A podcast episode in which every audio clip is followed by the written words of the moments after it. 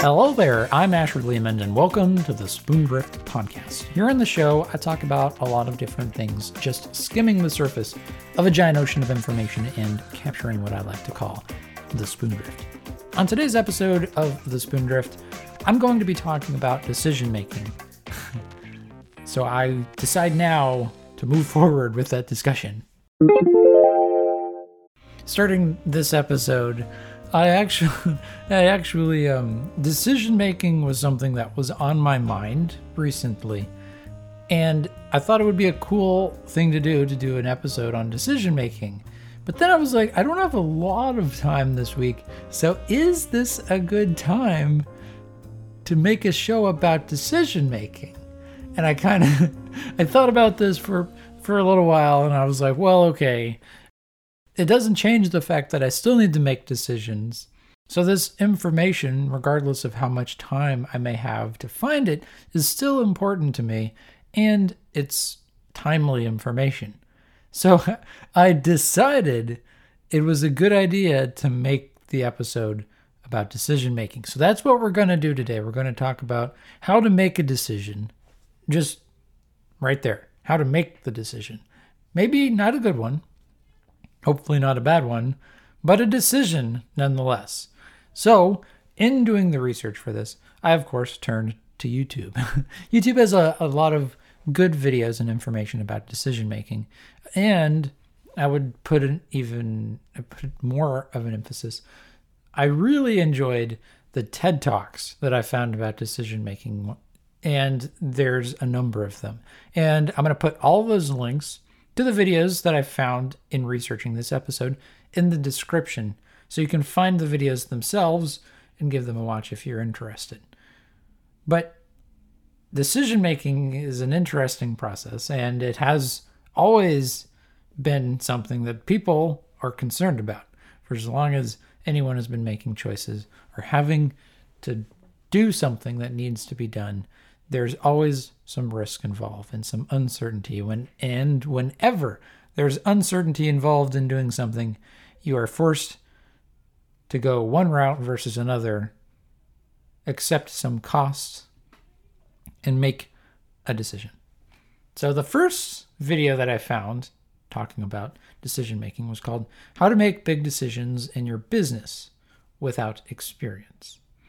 And this video does take a more entrepreneurial approach to the decision making process, but it's still valid and it has good points.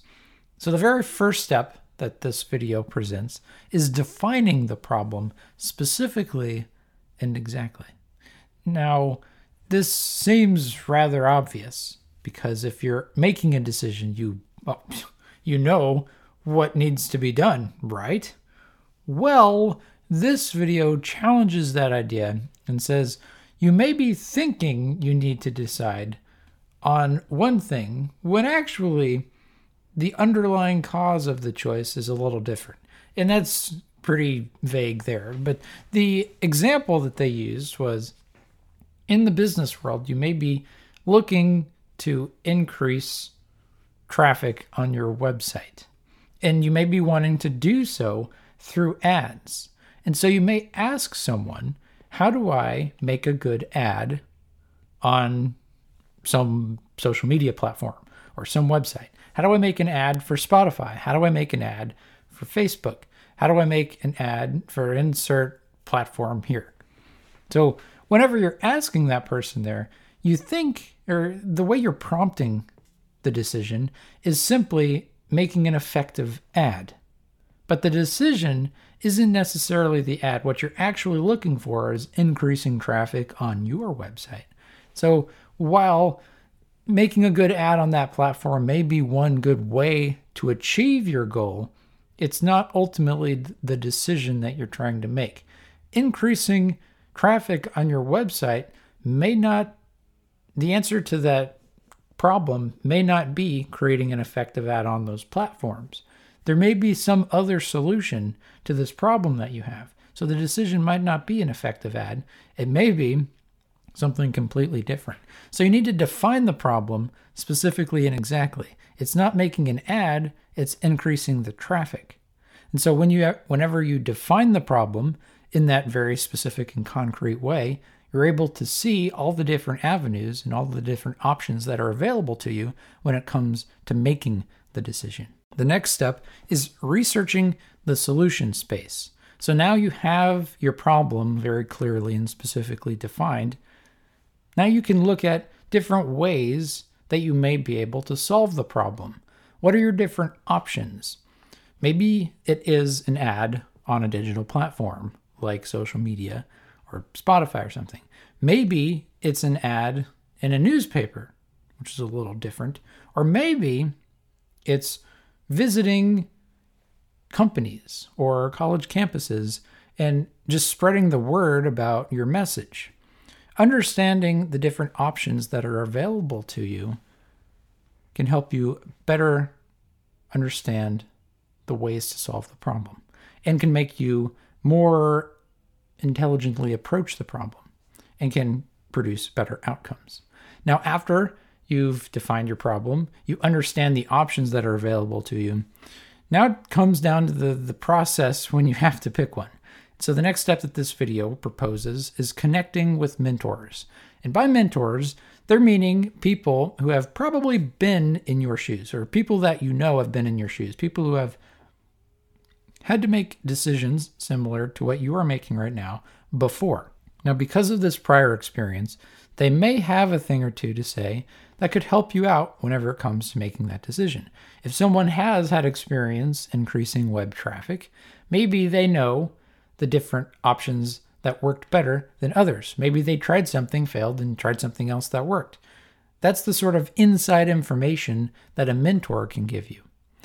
Now, they did caution at this point because mentors have already been at this area before, their experience may be a bit outdated.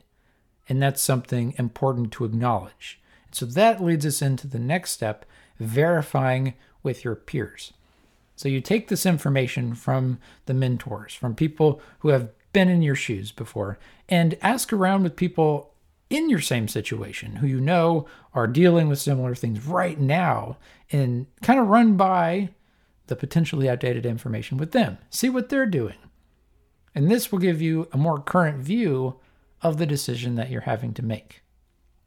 And then finally, once you've done all of those things, you've defined your problem, understood what solutions are available, talked to people who have already made similar decisions, and run things by other people who are in your same area at your same level. Now it's time to decide. And this part is where you pick what you think is the best option and you go with it. Now, this video didn't really go into how to make that choice, but it's presumably using a lot of that information that you've gathered. And then hopefully one option comes as the front runner makes itself evident. And then you decide and you go that way. Now, once you decide, this video stresses that it's important to understand that you can adjust. No decision is set in stone. You can deal, you can address how the decision goes and maybe make a, a shift, or as people and friends might say, decide to pivot. and so that's another important step of the decision. Even once you've made the choice, make sure you're staying up to date with how the decision is progressing is it looking like it was the right one? If it's not, make some adjustments to make it the right one. And th- that's the outline that was given in this more business centered decision making process. Next up, we have a video called The Elements of Good Decision Making, and it was a video of Dave Ramsey. Now, this video points out that there's another option that we kind of haven't really talked about yet, when it comes to decision making, and that is not deciding. And to not decide is actually a decision. You're deciding to not choose one way or the other. You don't know which one's the right one, so you do nothing. That in it of itself is a decision.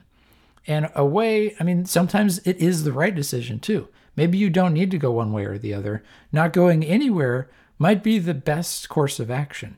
Now, if you actually do need to choose one way or the other, and you may fall victim to procrastination. and a way to combat procrastination that was presented in this video is to create self imposed deadlines by recognizing the reality of an actual deadline. You say, yes, this actually has to be decided by this date. Or if, if there really isn't any hardcore, yep, the, after this date, it's done, then you can create one yourself. If you're just tired of flip flopping back and forward between one option and another, you can just say, okay, by the end of next week, and you got to be specific, on Friday at five o'clock, I will make this decision and it will be done. I will wash my hands of it. You force yourself to come to a conclusion. That's one way to kind of combat um, procrastination or an inability to choose one way or another. And another tip that this video proposed was being conscious of how much time you dedicate to a decision. And by that, they they talked about how important decisions warrant more time than small decisions. so if you're deciding what house to buy versus what to eat for breakfast, hopefully most people can tell which one may require a bit more thought more than likely it's the house. I mean, there may be situations where I guess breakfast does become super duper important. Like maybe the breakfast decides what house you get. But anyway, that's a little weird.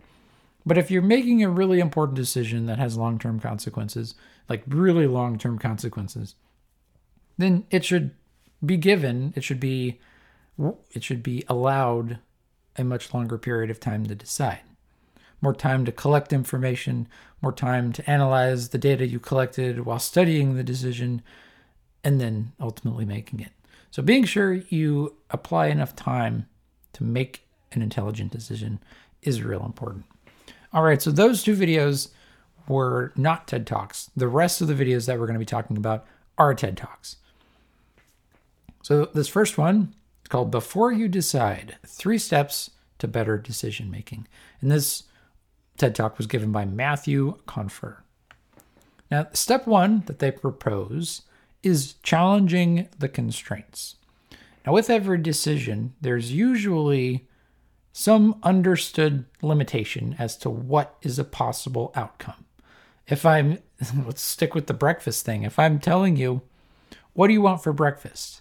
Probably in your mind, you're thinking of things that are breakfast like foods, like cereal, like sausage or bacon or eggs or a biscuit, honey, those sorts of things that people often, at least in the US, associate with breakfast. Your mind probably already limited your thought space to those sort of foods. Now, you probably weren't thinking of mushroom soup or bratwurst or lasagna or tacos. Most people probably weren't thinking of those foods whenever you were thinking about what to eat for breakfast. And so those are the sort of constraints that were inherently built into the decision that I prompted you with. And this video emphasizes the idea that those constraints actually limit the decision making process. Because you don't even consider certain things as options, your outcomes are not they, they don't have the ability to vary as much as they could. So being able to think about the constraints that are limiting you and then maybe kind of throwing them away can lead to a, a different, to a more beneficial or a more rewarding decision making process. Understand what barriers are holding you back and remove them.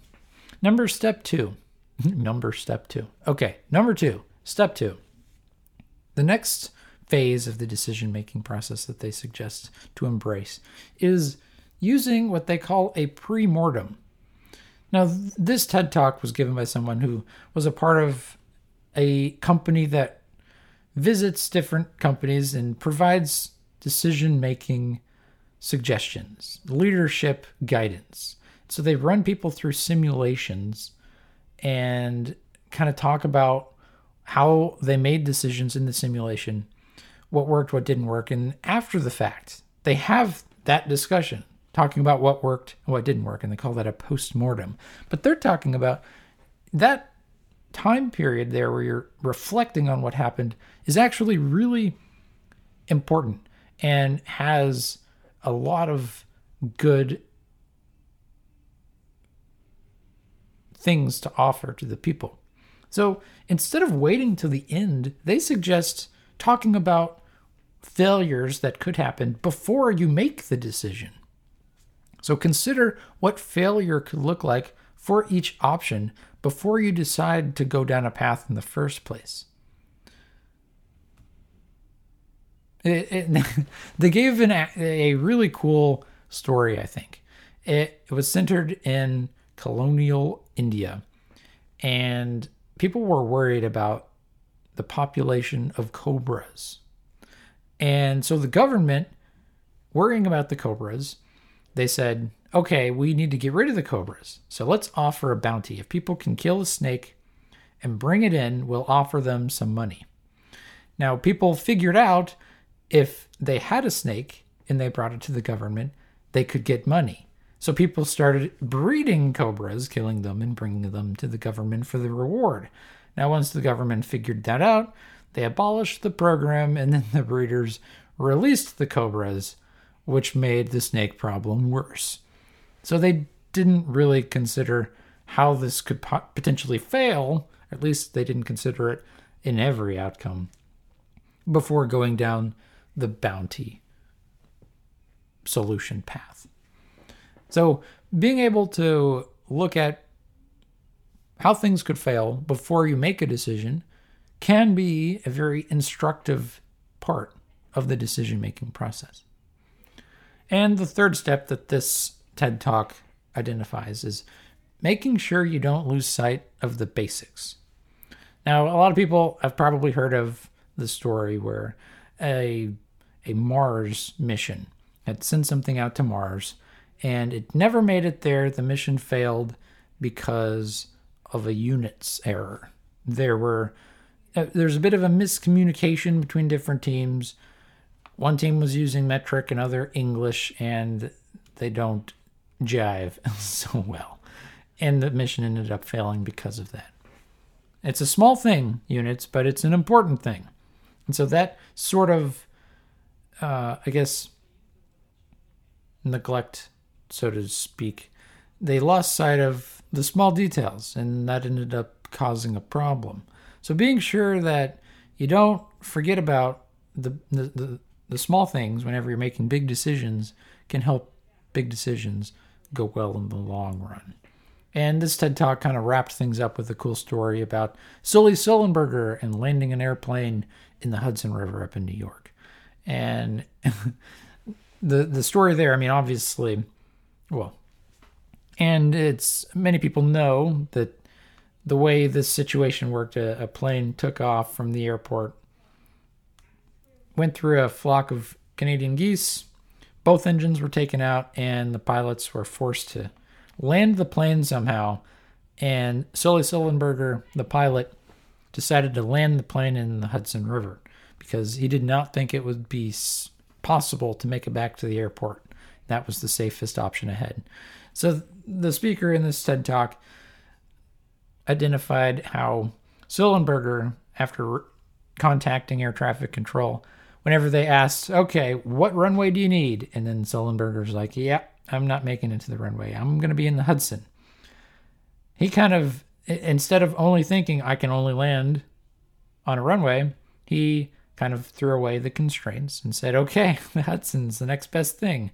I can make it down into the river, and that's what I'm going to do. He checked the basics. He was very aware of their changing altitude and their speed whenever making the landing. And he was able to think through failure options before making the decision. He's right outside New York, highly populated area, making it back to the airport. Maybe he could do it, but there's a risk something else could go wrong and you end up crashing into a big building. Not a good idea. So all this decision making was happening, and, and he ended up landing the plane in the river successfully. So that story kind of exemplified the three different steps that were identified in this TED Talk. Now, finally, we have one more TED Talk. I thought this one was pretty cool. It's called How to Make Good Decisions, and it was a TED Talk given by Michael Krogerus and Roman Schlappeler. Yeah, I probably messed up that name. But it was a pretty cool one. And I, just a side note on a presentation uh, level, this was a modern TED Talk, but these two guys rolled up a chalkboard onto the stage instead of using like a PowerPoint and the projector behind them, a chalkboard.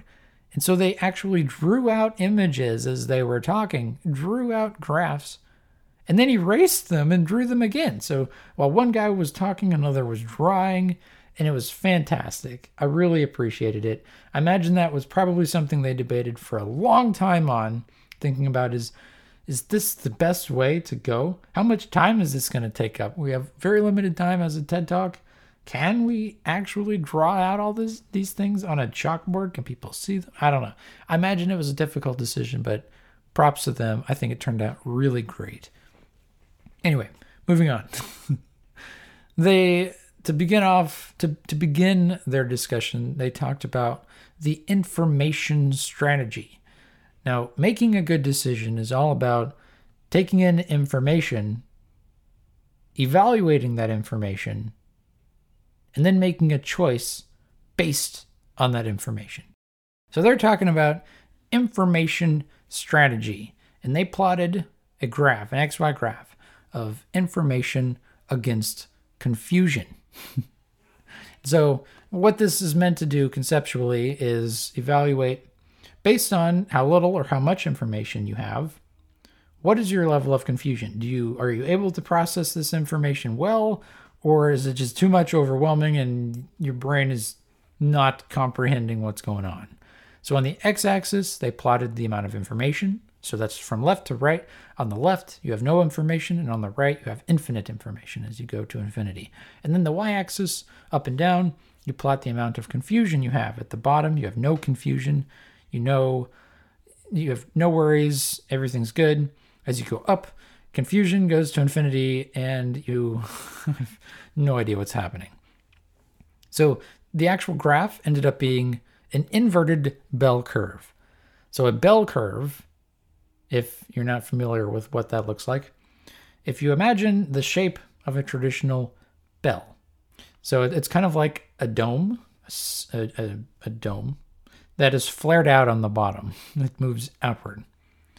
So let's put that on the XY graph and then flip it. So that way the, the flared bottom of the graph of the bell is up at the top and the top of the bell is at the bottom. So if you have very little information, so if you're left on the x-axis, you're extremely high in confusion. So you're up high on the y-axis, so you're in the upper left-hand corner. And by the way, I am flailing my arms around as I'm talking this through, just so you know. So little information, lots of confusion. As you gain a little bit more information, your confusion goes down. And so that's why this graph is sloping downward. And your confusion is decreasing. So there's a point where you have the perfect amount of information, your confusion is really low. This is a great time to make a decision, but it's not always when someone ends up making it. So as you continue to gather information, now your confusion starts to go back up again, and you start to wonder, okay, wow, this is a lot this is a lot of information. What else am I not finding? Is anything that I've found really true? Because I found some contradictory information now, and you keep gathering more, and your confusion goes up and up and up and up and up. Before you know it, you're more confused now than you were before when you didn't have any information. So it's this very prominent give and take. If you have no information, you're confused. If you have some information, you're less confused. If you have a ton of information, it's back to confusion. You have no idea what's going on. So the, the trick is finding the sweet spot whenever you're comfortable making the decision. uh, Put the, putting this in a bit of an example, it's like if you have too few choices. If you go, they in the TED Talk they talked about going to the supermarket, and I know I've heard this kind of analogy before. If someone were to present you with like two jams, uh, actually that's too standard. If they were to present you with two types of pillows, one or the other, you'd be like, uh, well, okay, I guess I didn't have a pillow before and this is better, but I think there's more pillows out there than that because neither of these are super comfortable. I mean, they're okay, but yeah, I'm going to go somewhere else. Now, if you went to another store where you had 100 different pillows to choose from, it's like, whoa, I don't have all day to sit here and try all these pillows. It's a little overwhelming and you're back to feeling confused. Now, if you go to a store and there's like six or seven pillows, it's more manageable. You can try them all out with a reasonable amount of time and say, okay, this one I like this one the best. So there we have a situation where we can kind of understand having too little information, confusion, too much information, confusion, a middle ground. Okay, we have enough information to make a decision. Their next stage of the decision making process dealt with timing.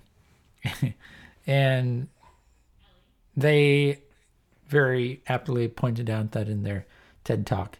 They've got a glaring timer on their stage that they have to keep in mind whenever they're giving their TED Talk.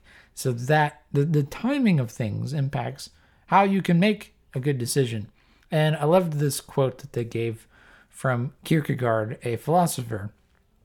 I actually remember learning about him whenever I was in a philosophy class. But anyway, the quote was uh, I'm paraphrasing here you can understand life backwards, but you can only live it forwards. So that is to say, once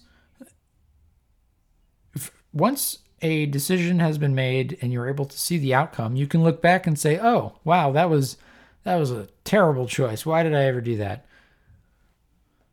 But you can't know the outcome before you make the decision. So you can't you have to deal with uncertainty and make the decision without knowing how it's going to happen. That is the reality of making a decision. And that is something that you kind of have to embrace whenever you do make a decision. If it does turn out bad, that's okay, in that you, you couldn't have known it was going to turn out bad. and it also brings into focus the amount of impact that decisions have when you make decisions early on in life, those will be the ones that will have the longest, the long term consequences because there's more time for them to play out. And that kind of makes sense. And I like their analogy. They, they used a bow and arrow in their TED talk. There's the guy standing up there with his right arm extended and his left arm pulled back like he's about to shoot an arrow and he says if you're if the target is way far away and you're aiming and you shift just a tad to the left and you let go and fire that arrow could go way to the left of the target. Because you're that far away there's a whole lot of distance between you and the end. And making a small adjustment changes the outcome a lot. But if you're right up next to the target and you shift just to the left the likelihood of it still hitting the target is a lot higher because there's a lot less distance for it to travel. And that is a concrete way to kind of understand the impact that decisions can have on one's life. When you're making decisions as a teenager, as a 20 year old, as a 30 year old, there's a lot of time between that time and when you're 80 and looking back and evaluating what college you went to who you married, what house you moved into, what breakfast you ate. so all that time allows for the decision and the results of that decision to evolve. And timing is it's an important part of making a decision. And finally, their last stage of the decision making process had to do with how you feel after a decision. And that is termed as regretting. How do you feel about the decision once it's been done? They point out how the level of satisfaction that is associated with an outcome is correlated it's, it's very intimately connected with how much you expected from the decision in the first place. If we're talking about breakfast and you didn't really like your rice krispies that's not so much of a big deal you probably didn't spend too much time thinking about what to eat for breakfast. I guess I must be hungry if I keep using this analogy. But if you're talking about how many children you want, that decision has very um, clear long term consequences. And they're easily evaluated when you look at your children once they're all grown up, once you're all grown up. And you probably change there there's probably hopefully a a big difference between the amount of time you dedicated and how much you expected from those decisions. Breakfast eh. Children a lot. That expectation before you make the decision. If you have a great breakfast sure that feels great. If you love your kids that feels amazing so there's a big difference in the amount of reward, I guess, you can get from a decision based on the amount of time and how much you expect to obtain from it. And that goes the other way, of course. If you don't make a good decision and you spend a lot of time thinking about it, it's probably not going to feel so good when it doesn't end up working out. Now, making the decision here, perfection is usually the end goal. It's very lofty, but it's usually what we what people want. They want to make the right decision. and I, I love this. They said perfection is like the Loch Ness monster. People have heard that it exists, but no one's ever seen it, or at least for the most part.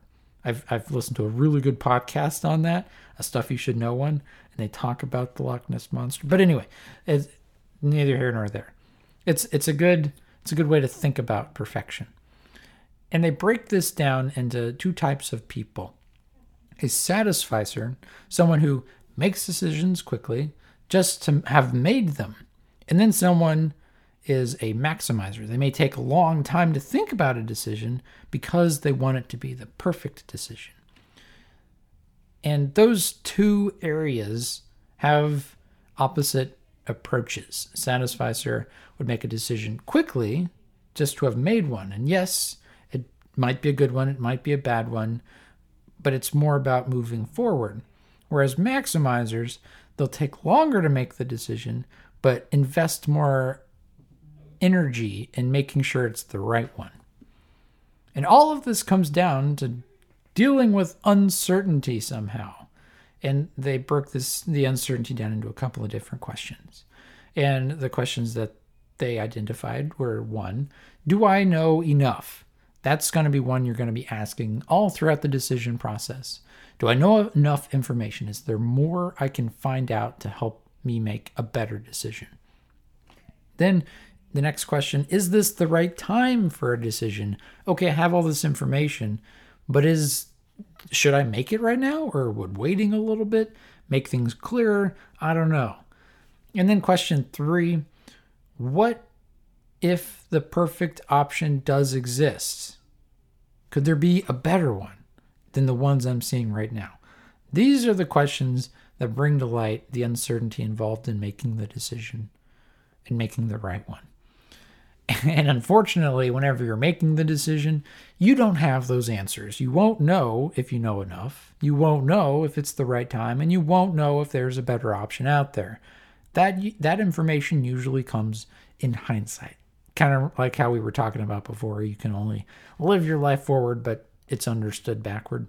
Yeah, you won't know these things. These are the questions that illuminate the uncertainty that is associated with the decision you're making. And they closed this TED Talk with what I thought was pretty cool. And I've actually seen, well, okay, let me tell you what it is. It's this decision matrix. And this this little diagram used for decision making was created by Donald Rumsfeld. He was a Secretary of Defense in the United States for a period of time in the 70s. And this matrix is a 4x4 box. I don't, I don't know why I call it a matrix. This chart, this graph, this depiction of decision making was a box split into four different smaller boxes. a plus sign with a box around it. I don't know. Anyway, so on the left side, you have each row is known, the top row known, bottom row unknown, and then the two columns, the left column known, right column unknown. So you end up with a box in the upper left hand corner, the known knowns, a box in the upper right corner, the known unknowns, box in the lower left corner, the unknown knowns, in the box in the lower right corner, the unknown unknowns. Or sometimes it's flipped around, but you get the idea. Let's talk about what each of these boxes means. The known knowns. It's the stuff you already know, you know you know about it, and it's the information that's right there in front of you. The example they give is if you're scared of burglars, you lock the door. You know it's a risk, you know what you can do to prevent it, so you do it. It's the information that's already available.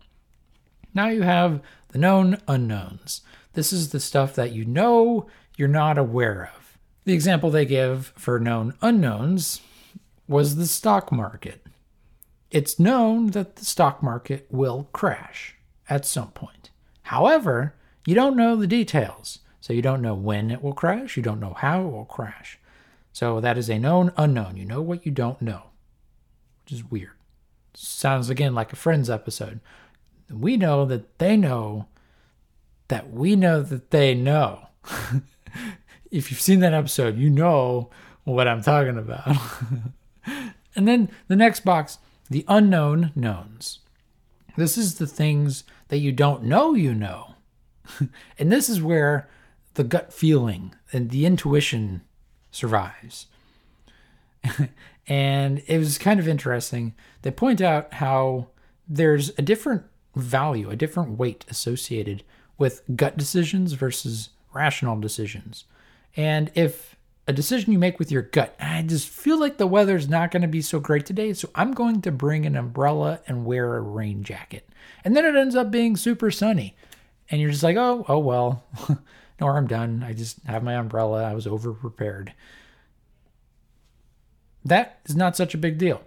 But the decisions that you make with thought that require a lot of effort, like I'm going to the Weather Channel or some other outlet to get information about the weather and it says it's going to be pouring down rain, I'm consciously saying, I know this is going to be a problem and you'd bring your umbrella and you dress and a jacket. And then it's sunny. You'd be like uh no that is the fault of the source the information you'll be a bit more angry or frustrated with the outcome if you make a rational decision versus a gut decision which was kind of interesting and something that i inherently do know. I i know to be true. That it i that makes sense to me. Anyway, so that was kind of a discussion of the unknown knowns, a sort of gut feeling, which is kind of cool. And then the final box is the unknown unknowns, the stuff that you don't even know you don't know. and that isn't abundantly clear as to what that is right out front. And So they gave an example. They used Pearl Harbor, which was when the United States was pulled into World War II when Japan made an attack on Pearl Harbor in Hawaii. Now the reason that was a unknown unknown is that the US didn't even know that Japan could be attacking their ships with kamikaze aircraft. It's those sort of tidbits of information that you're not even aware that they're even a factor in your decision making. You didn't even know you had to protect against it because it wasn't a problem in your mind beforehand. That is the unknown unknown. And so, what this chart, matrix, plus with a box around it, forces you to do is really think about the decision itself and what sort of information is important to making the correct decision. It forces you to address maybe what you haven't even thought about. And it could be a helpful way to frame any decision that you're having trouble with. And actually, I remember I read a book a while ago. It was called The Hard Thing About Hard Things. And it was written by Ben Horowitz, and it was kind of a leadership uh, book. And it was framed in the context of business, running a startup, running a big company, and having to make decisions that affect lots of people every day, and dealing with the, those decisions, whether or not they were good or bad.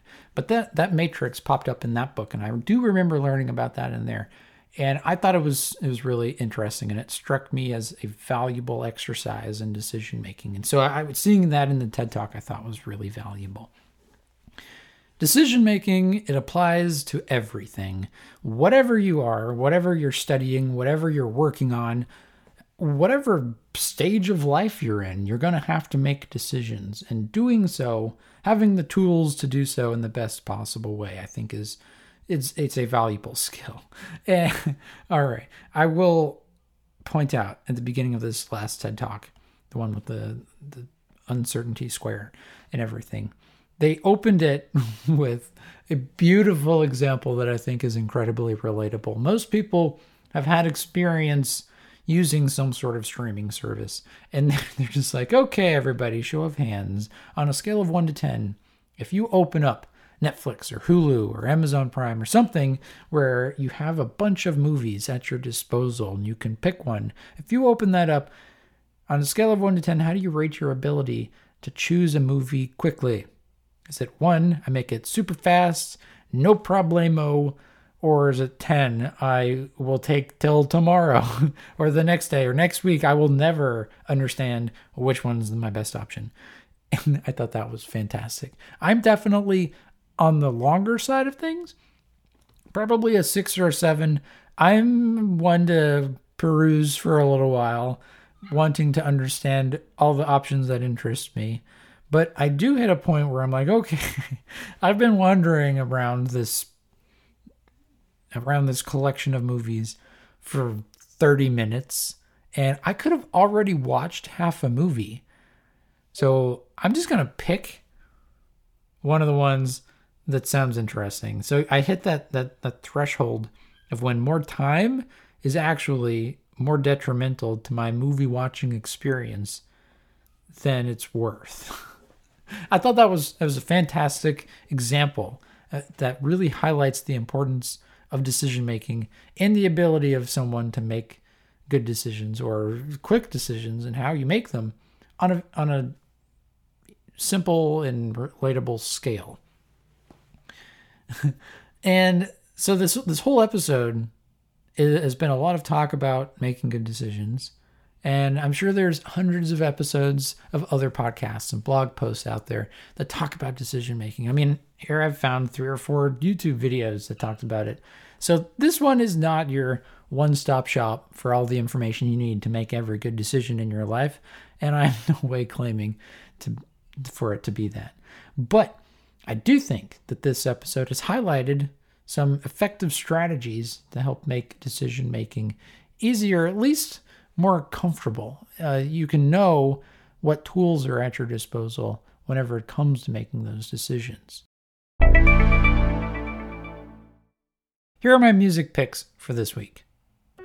First, I have Broke and Lonely by Alexa Cappelli, English Alternative.